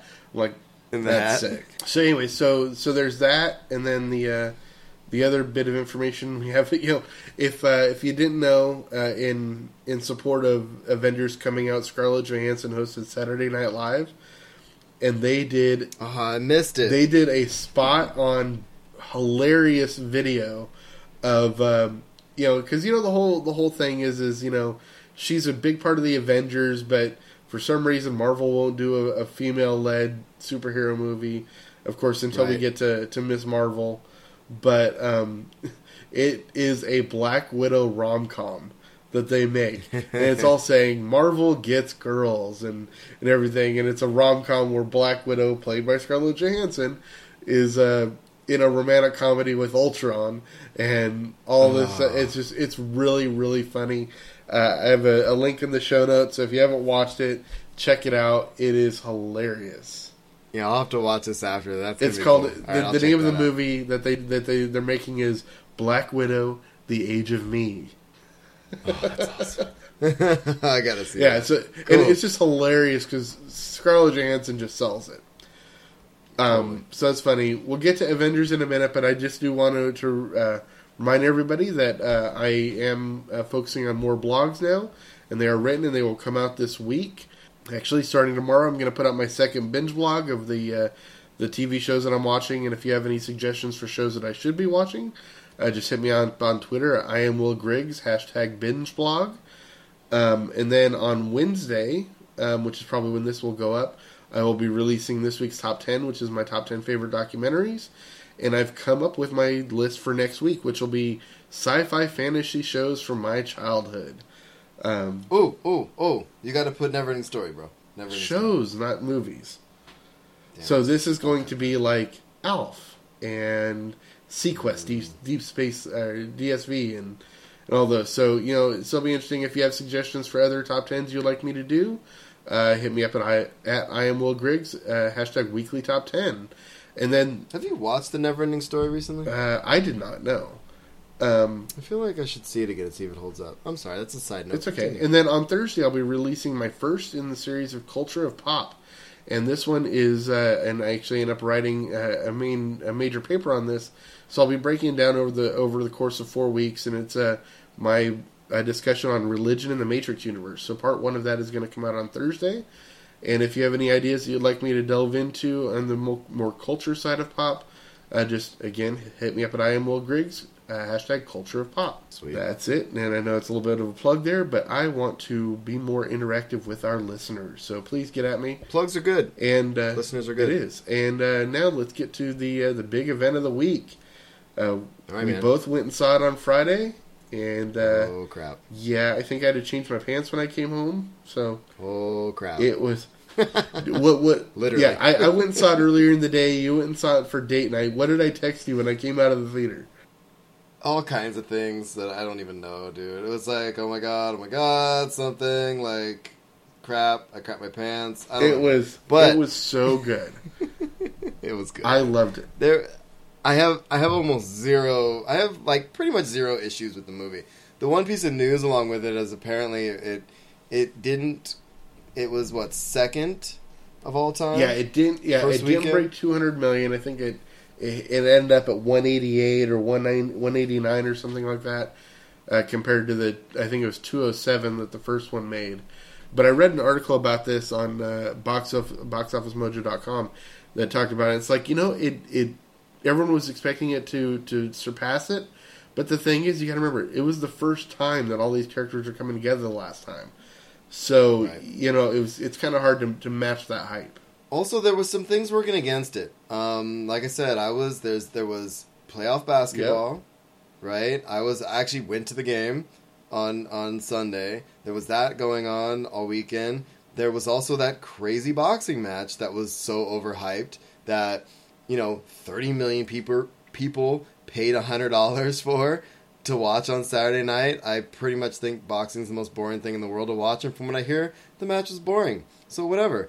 Um, but the point was is that was a big weekend for sports. Okay, I, I, will, say really quick if you if you haven't watched it yet, go onto Google and search for it or whatever. But look for um, Floyd May, Mayweather's Punch Out, and it's a and it's a little spoof of what the the fight was actually like between uh, little little tiny Pacquiao and and Floyd Mayweather in the vein of Mike Tyson's Punch Out, which is a really funny video. Yeah, I just and I and I I don't know if that's for sure why, but that had to take some people away from going. To the, it's like, okay, this fight. Oh, everybody's having parties for the fight.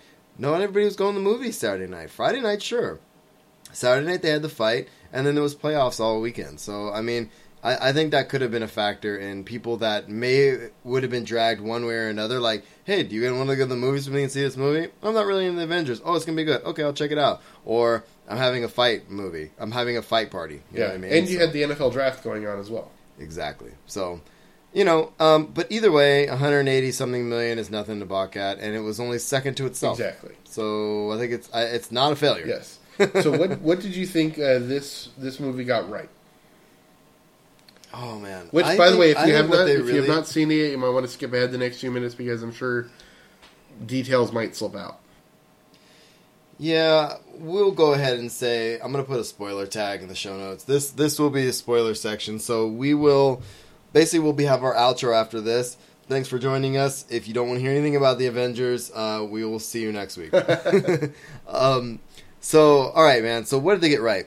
What they really got right, in my opinion, was I hate to say it, the the dialogue, the the jokes, the everything was right on. It was for me there was all the little jabs at Hawkeye. There was the, you know what I mean? Like, in my opinion, like I'm as a writer, I really like good writing. Obviously, this was not going to go forward with terrible writing, Right. but for me, like the little banter between um, between the characters and the like one of my favorite moments was Hawkeye talking to Black um, to Scarlet Witch, and he's just like, "Look, they're out there doing this, um, and I'm in here with a bow and arrow." Yeah. You know, something. You know what I mean? And it's just like stuff But like it's my that. job. I, I really, it's my job. I'm doing this thing. I've got a freaking bow arrow. There's a god. There's a god out there, a Hulk. You know, all these people with super abilities. I'm just trying to get home to my wife and kids. You walk out, you're an Avenger. If not, you can stay in here and, and, and wait and see what happens. You know what I mean? Like, I, I really feel like the relationships were really shown really well through the dialogue, and it was it was really quite phenomenal. In yeah, opinion. they you you, you totally uh, touched on my two things that I think you got most right. One is its its uh, basis in humanity, um, shown in in in three aspects, and one is the relationship between Natasha and Bruce. Um, That that, whole really relationship, the, the you know, you had the whole will they or won't they thing, the whole the whole thing, but you, and you knew it was going to be that they will eventually get together, but it's just that whole no one can talk the Hulk down Exactly. except for Black Widow. I thought it was really yeah, and. I loved that. The second uh, Mm-hmm. thing that, that illustrated the humanity was again Hawkeye. Uh, he's you know Mm-hmm. the the one non superhuman trained. I mean, even even Tasha has gone through a superhuman type of training situation, which I kind of touched on in her backstory.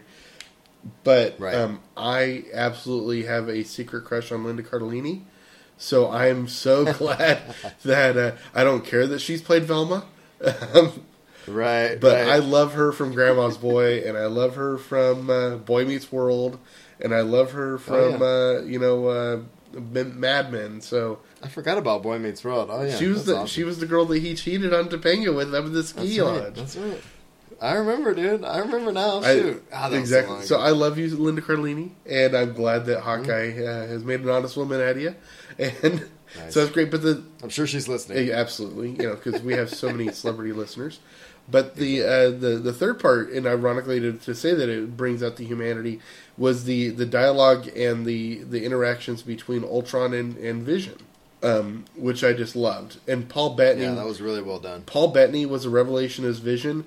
But dude, if James Spader doesn't at least get consideration for Best Supporting Actor, um, at least at the Golden Globes, because to pull that off in basically just motion capture and uh, and just his voice, which has become iconic, um, Oh yeah, it, he he was phenomenal in this movie. so good. He was so, good. And then the, the second uh, second thing that it touched on was you, you said the line that that uh, Hawkeye said was uh, if you come out there, you're an Avenger.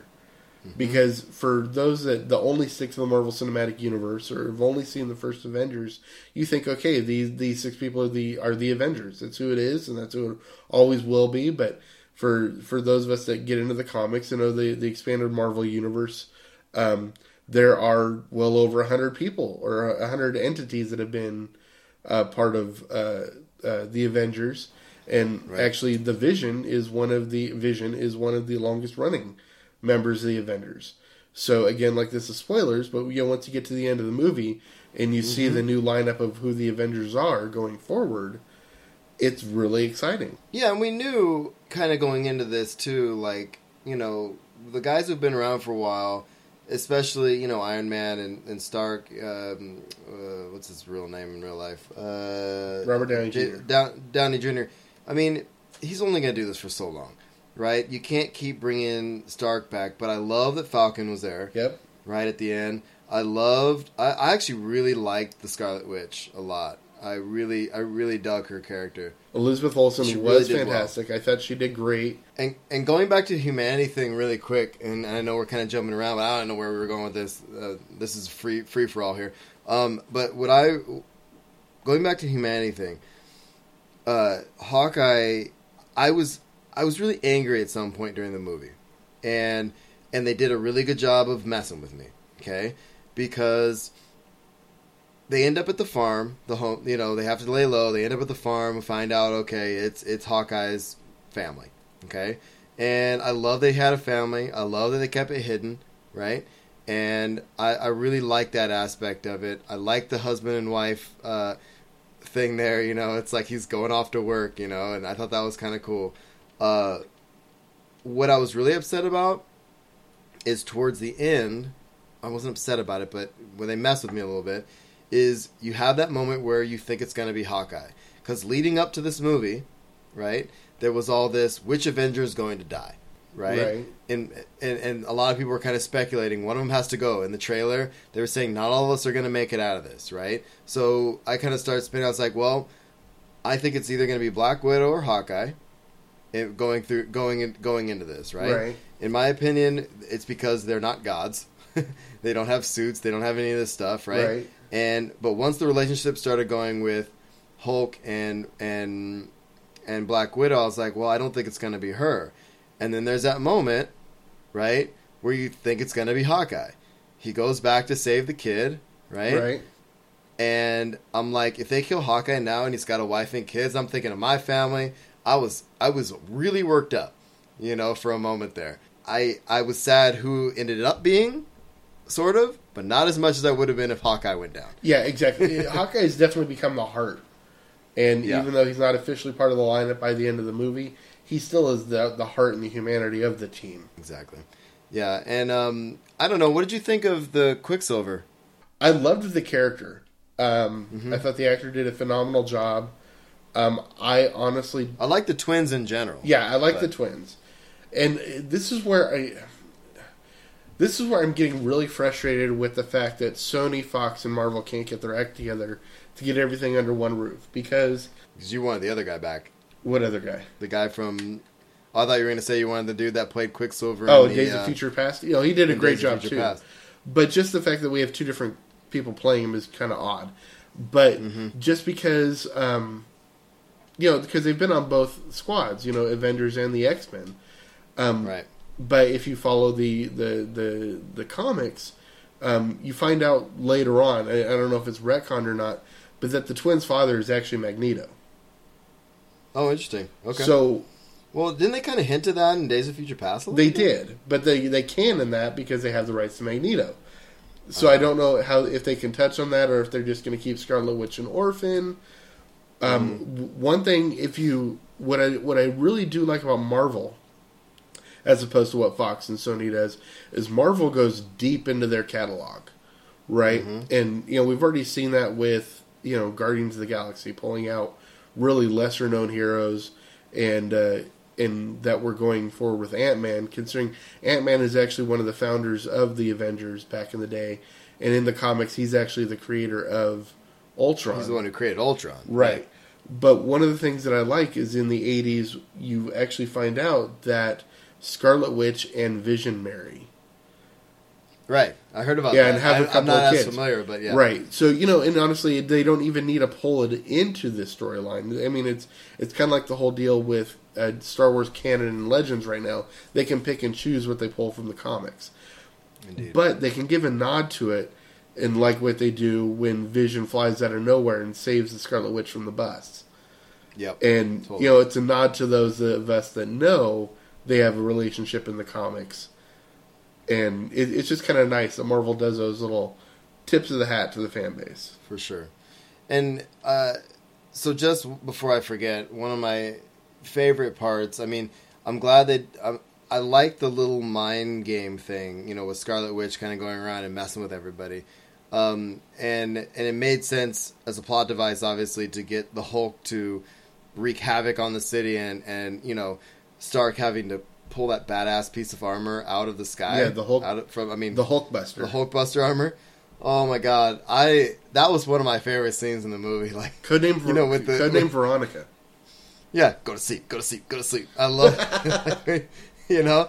And then I, and this is a very subtle thing, but Hulkbuster armor means okay. So Hulk's gonna do this thing. The armor is going to react to that thing because I, I'm I'm designed to fight the Hulk. So I thought it was cool. There was one moment where the Hulk goes for, you know, goes to punch him, and he stops with his hand, and then the armor goes over his arm yep right? I just thought that was really cool. It was like one of those little subtle things, like okay, even your punch, I've, I've, I've, you know, I have a contingency plan for that punch. I thought that was Yeah, well, cool. if you remember uh, earlier in the the movie, before they built Ultron, they were talking about it. They were talking about the codename Veronica, and that Bruce actually Mm-hmm. helped Tony Stark build it. oh, that's awesome. So which is really cool. He's like, okay, I'm gonna do this. So build. So this is how you counter me. exactly. so it, I mean, it just shows how how they are great together as a team. They are. Yeah. At least in the lab. I don't know. I really wanted to before we sat here. Yeah, in the lab for sure. I really wanted to, and they had a good relationship in the first movie though too. Yeah. I, I liked it. I like that. You know, Stark's always kind of poking at. Yeah. He's like, you know, let him out, let him out. Let's see what happens. Let him out. You know. Uh, I thought that was it was cool. it was a So they great way of making Bruce not afraid of the of, of himself. Exactly. Um, I- I really wanted to see this movie one more time before we talked about it, but no, we're talking about it. Um, I this is the kind of movie I will see at least three times in the theater. Um, there was so much going on. I really love the opening sequence. It was just way, just to hit the ground running. I don't know. I just thought it, I just overall it was it was amazing. Uh, any other? Where else do you want to go with this? I, I'm actually, you know, not talking about the film, but the film going experience. I will say that actually, uh, I went and saw this at a Galaxy uh, Galaxy Theater, and it was my first D box experience. So I saw it in motion seats. So um, a very interesting experience. There's very limited, you know, kinds of movies that I would go see this in. Um, I would actually probably go see it more likely in a Fast and the Furious movie where it's more about racing, where you're actually in Yeah. a seat, because some of it didn't sync up in this in this respect. Um, I guess that makes sense. but it was definitely an experience. But the problem is, is there's so many quick cuts in this. Not not Mm-hmm. as much as a Michael Bay film, but uh, definitely a lot of quick cuts. And when your head is constantly rattling because you're in a moving chair, it's hard to focus. Mm-hmm. And so I will definitely go see it again, not in the D box format, um, just so I can get more of a focus on, especially the first opening scene when they go uh, go into the, uh, the the twins' home country. Oh, it was so good. I love that opening scene, and um, I'm with you. I actually uh, mostly it was because of the time it was offered, but also I'm kind of sick of 3D movies. Um, mostly because I mean I wear glasses. I don't like putting glasses over my glasses. You know, when I go with my wife, I don't want to like have to look over and we got these stupid glasses on.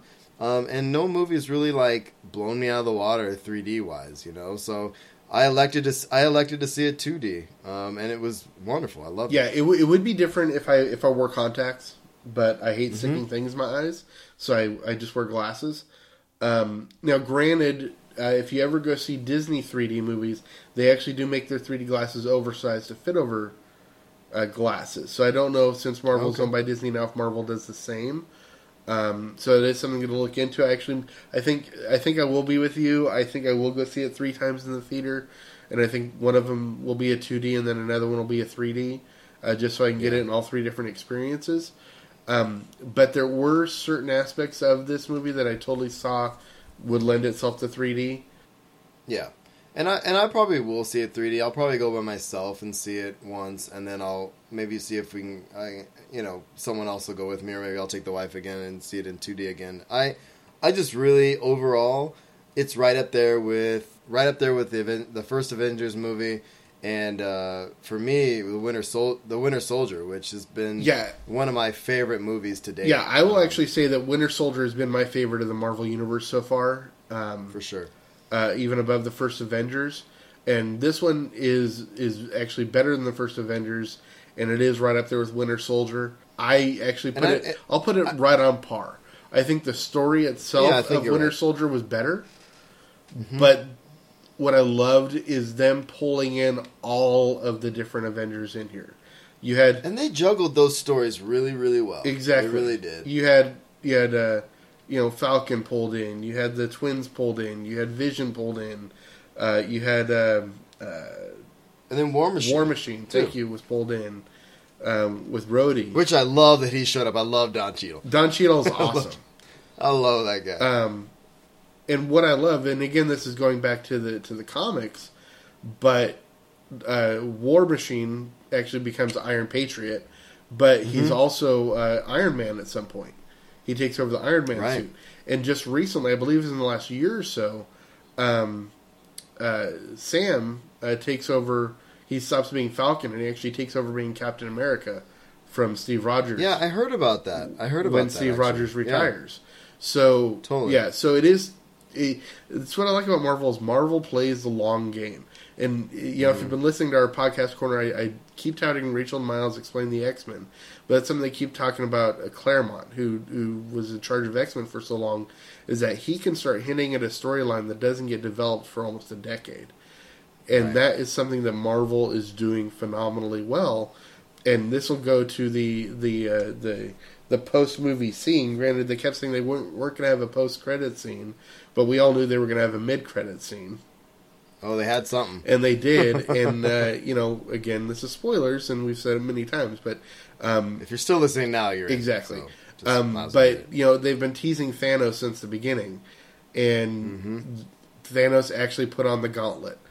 Um, Oh my god, so, you know, it, it's gonna be sick. you know they've they've talked about how you know they've talked about the uh, um, the the cube and then they had the the ether and now they've got the the mind stone and all these things these are all infinity stones and they've they've explained that especially uh, by uh, the collector in uh, in Guardians of the Galaxy Right. um, and his line is basically, "Fine, I'll do it myself." exactly because there are I believe six uh, six stones that go in the Right. Infinity Gauntlet, and the the gauntlet that Thanos puts on is empty of the stones. So he's going to start doing it. For those of you that, that follow what Marvel's going to be doing, um, Avengers three and four coming up are in the Infinity War, which Right. so this is setting up something that's not going to happen for another what four or five years. Something like that. I mean, Yep. we still have the Civil War to get, and this is actually cool. Is that this week they actually started filming the new Captain America Civil War, Nice. and you could start seeing the basis of that because the Civil War is basically a battle that's between factions headed up by Captain America and and Iron Man, and Right. you could totally start to see the tension build between Stark and and Rogers, and so it's totally starting to. set- And you can see that in that scene when they're at the woods a little bit Yeah. too. They're having that conversation. They're like, you know, and at some point, which I thought was just badass, Captain America just tears the wood in half. and then going back to that, going back to the dialogue thing, he's like, you know, don't take from my pile when he walks away. When Iron, you know, when Stark ro- walks away, and it's like his pile is like a quarter the size of of Rogers. of, uh, of Rogers, which is so cool. Exactly. So, so that's what I love is that they they play the long game. So I'm I'm excited to see everything going forward, man. I really really enjoyed this movie. I'm gonna see it again.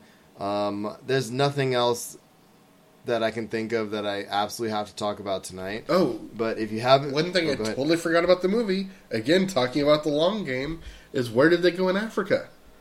They went to oh right. they went to Wakanda, Yep. which is the That's right. the home nation of Mister Black Panther himself. Exactly. So uh, we can look forward to Black Panther being introduced sometime soon. and that movie is coming out in a couple years. Yeah, I want to right? say 2019, something like that. Okay. either 19 or 20. It's coming up soon. Yeah. Um, yeah, so I'm I'm excited. So again, they're playing the long game. I'm excited, man. And this, these movies, I mean, every one they put out has been exceeding the one before so far. Uh, you know, since Winter Soldier, I've liked each one a little bit more. Um, and I, I really enjoyed this film. Uh, I, I'm going to go see it again. Maybe we'll talk about it again briefly next week if anything else jumped out at us. But we skipped a few things this week, including our podcast corner and uh, some stuff I want to talk about with Comic Con. But we have plenty of time for Comic Con, so you know we're running long because of all these other things. Uh, big tour week, um, but man, Marvel's really doing it. I'm I after seeing that picture with the Suicide Squad, I'm kind of pumped about that. I wasn't all that impressed. We talked about the the Superman trailer, but um, we'll we'll see what DC is going to come up with. But right now, Marvel. It's, it's in Marvel and Disney's court, man. Yeah, I mean, with Star Wars on with Star Wars on the near horizon, they're gonna be hard to beat. Yeah, they're they're setting the bar high. So Oh, I forgot my favorite line from the movie. My my total favorite line from the movie. He's all when War Machine and Iron Man are flying through the air, and he goes, "I'll hold your own," I still dig. and he goes, "You had to make it weird." Yeah, you had to make it weird. Uh, I still I still dig the favorite Captain America line. You know, you die, walk it off. Walk it off. Yeah, that's sick. there was some great lines in there, man. I'm sure we could do this all night, but I think we should close this out. Um, if you have any reactions to the listeners, if you have any reactions to the movie, send them in. Maybe we'll talk about them next week. Um, send us an email. Uh, let us know. We'd love to talk about your ideas or what you want to see, what you're excited about in the Marvel universe, and all that. And and we'll we'll we'll read your email on the show. We actually will do that if you send us a damn email. Oh, am I getting angry again? Yeah, and don't forget your challenge, dear listeners, of uh, getting the five Oh, yes. uh, five reviews on our iTunes. Five reviews. Maybe we'll do something. I don't know. Just get us a review, Yep. star or two. Yep. All right, we'll move on. We'll move on. I'll stop being angry. All right. Do the outro, my friend. All right. All right. So thanks again for tuning into the usual podcast. As we said, we welcome all feedback. So if you have comments or questions or want to read the blogs discussed on the show, you can find us at theusualpodcast.com. Email us at theusualpodcast at gmail.com. Find us on Facebook, Google, Plus, Pinterest, Instagram, and SWTOR Network. I'm at Darth Pops on Twitter, and Will is I am Will Griggs. We're on iTunes and Stitcher Radio, so as we said like eight times, leave us a positive rating or a negative rating. rating. Give us a rating. We challenged you. We have challenged you to give us a rating. Challenge accepted. Um, exactly. And we, of course, uh, our sponsors, audibletrial.com slash usual podcast. Get a free audiobook, 30-day free trial, and you can uh, be a patron. Patreon.com slash the usual podcast. Give us a buck or two a show. Let us know what you like, and maybe we might change some stuff. We're okay with change. My friend, big show. Big show. I think we're done. Yeah, we didn't plan on it being this long, but uh, darn you, Star Wars, for releasing so much information today. Exactly. And Avengers for being so damn good. I know, right? All right, man. So I guess we're done, huh? All right, everybody. See you next week. All right. We will see you again next week.